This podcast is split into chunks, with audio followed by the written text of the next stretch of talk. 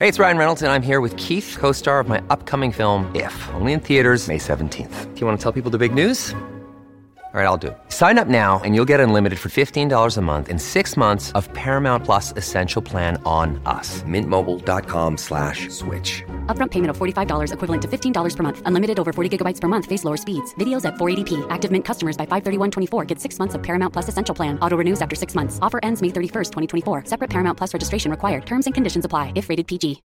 When you need mealtime inspiration, it's worth shopping Kroger, where you'll find over 30,000 mouthwatering choices that excite your inner foodie. And no matter what tasty choice you make, you'll enjoy our everyday low prices, plus extra ways to save, like digital coupons worth over $600 each week. You can also save up to $1 off per gallon at the pump with fuel points. More savings and more inspiring flavors make shopping Kroger worth it every time. Kroger, fresh for everyone. Fuel restrictions apply. This is Optimal Living Daily, episode 792 How to Break Bad Habits by Ramit Sethi of I'llTeachYouToBeRich.com. And I'm Justin Malik, your personal narrator, reading to you every day, including weekends and holidays, just like an audiobook, but free of charge, and always with permission from the websites. For now, let's get right to the post and start optimizing your life. How to Break Bad Habits by Ramit Sethi of I'llTeachYouToBeRich.com. Ask someone for advice about how to break a bad habit and watch their eyes light up. Immediately they'll say, Oh, you should try this new app. Or you should definitely read this book. Or overwhelm you with a long list of tips that worked for me. The thing is, we already know what we should do, but there's more to changing a habit than learning more information. Maybe you want to stop procrastinating, eating junk food, or spending money. Is it just information you need? For the most part, we already know all the conventional advice to stop procrastinating, put to dos on a calendar, to stop eating junk food, substitute with healthier options, to stop spending money, create a budget, and stick to it. All these tips sound logical, they sound like they should work, and yet the tips alone don't lead to radical change. What we actually need is a system that guarantees we follow through on our goals. Step one Get over past failures for good. When we can't seem to follow through on our goals and break old habits, a lot of us needlessly beat ourselves up. We think, well, if I just try harder, or if I stop being so lazy, then I can make a change. And when we don't follow through, we feel guilty. Why do we do this? Guilt is the least productive emotion. It doesn't help us move forward, it just makes us feel bad. Let's drop the guilt. It's not our fault. We're not weak or incapable of change. If we're not losing weight, not spending quality, distraction free time with our families, or not doing anything else we want in life, it's usually because we don't understand how to design our habits correctly. So before moving on to the next section, decide that for at least the next week, you'll try to catch yourself whenever you use guilty language. Then instead of beating yourself up, slightly alter your negative language into something more positive and productive. Like this. Instead of, I'm so lazy, try, I'm human. Everyone struggles with this.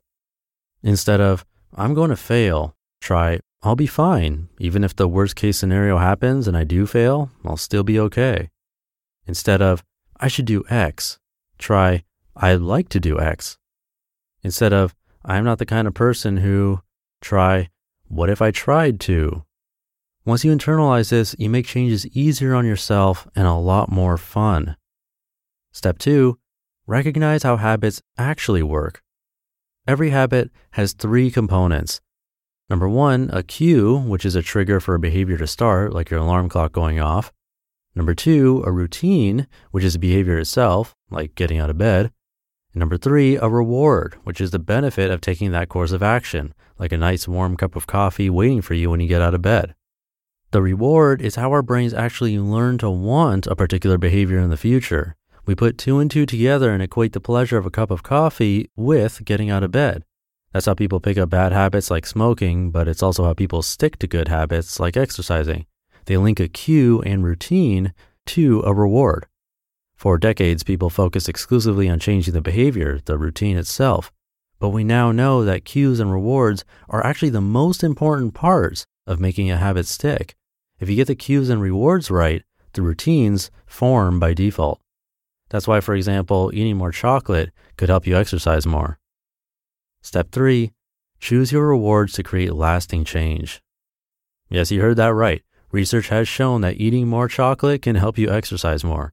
Here's why. Eating chocolate at the end of a workout is a simple way to ignite the reward centers in your brain and cement the good feelings that are required for a habit to take root. It sounds contradictory that eating chocolate can help you exercise more, but it's true. What habit do you want to start? What will you do to reward yourself for taking action on this? It's important that you plan this in advance. For example, you don't want to end your workout, leave in a rush, and not be able to reward yourself with a smoothie or a relaxing shower. You want to ensure that you can give yourself a reward to make sure the behavior sticks. Here are some sample rewards you might use. Giving yourself five minute breaks for every 20 minutes of deep work you do. Allowing yourself to buy a nice pair of shoes after you hit your savings goal for a month. Watching a TV show guilt free after cooking a healthy meal. The reward can be anything you choose as long as you're giving yourself something you genuinely enjoy. Step four, replace bad habits. Why quitting doesn't work. It's very hard to simply stop a bad habit. That's because we're still getting whatever cue was telling us to do the bad habit in the first place, and we're wired to know the bad habit will give us an immediate reward. We're much more likely to be successful if we change a bad habit into a better behavior. Here's a common example. A lot of us tend to look for something sweet to eat right after lunch. We hit the vending machine for chocolates, cookies, or some other sweet to fix our craving. Because yes, sweets and desserts taste good, but a habit is much more complicated than that. Maybe getting that sweet gives us a burst of energy from the sugar so we can push through the rest of the day. Or maybe we're not ready to go back to work, so getting up for a snack gives us a chance to walk around the office and chat. It's not just the sweet that's creating our behavior. There's a whole series of reasons that surround it. Instead of just giving up the sweets, maybe we could try getting up from our desk and eating an apple instead. Or maybe if it's the energy from the sugar that we're craving, a cup of coffee will do the trick. The important thing to note is that we're not stopping cold turkey. Instead, we're replacing a bad habit with a new, better one. Decide what your replacement habit will be and commit by writing it down. Anytime your old behavioral pattern pops up, do this habit instead. Here are some ideas to get you started. If you're drinking too much coffee, drink a decaffeinated tea instead. If you tend to overeat when you're feeling stressed, chew gum after you've eaten your regular portion of food. If you always hit the snooze button on your alarm clock in the morning, move your alarm to the other side of the room so you have to get out of bed to hit snooze. Step 5. Get back on track when progress stops.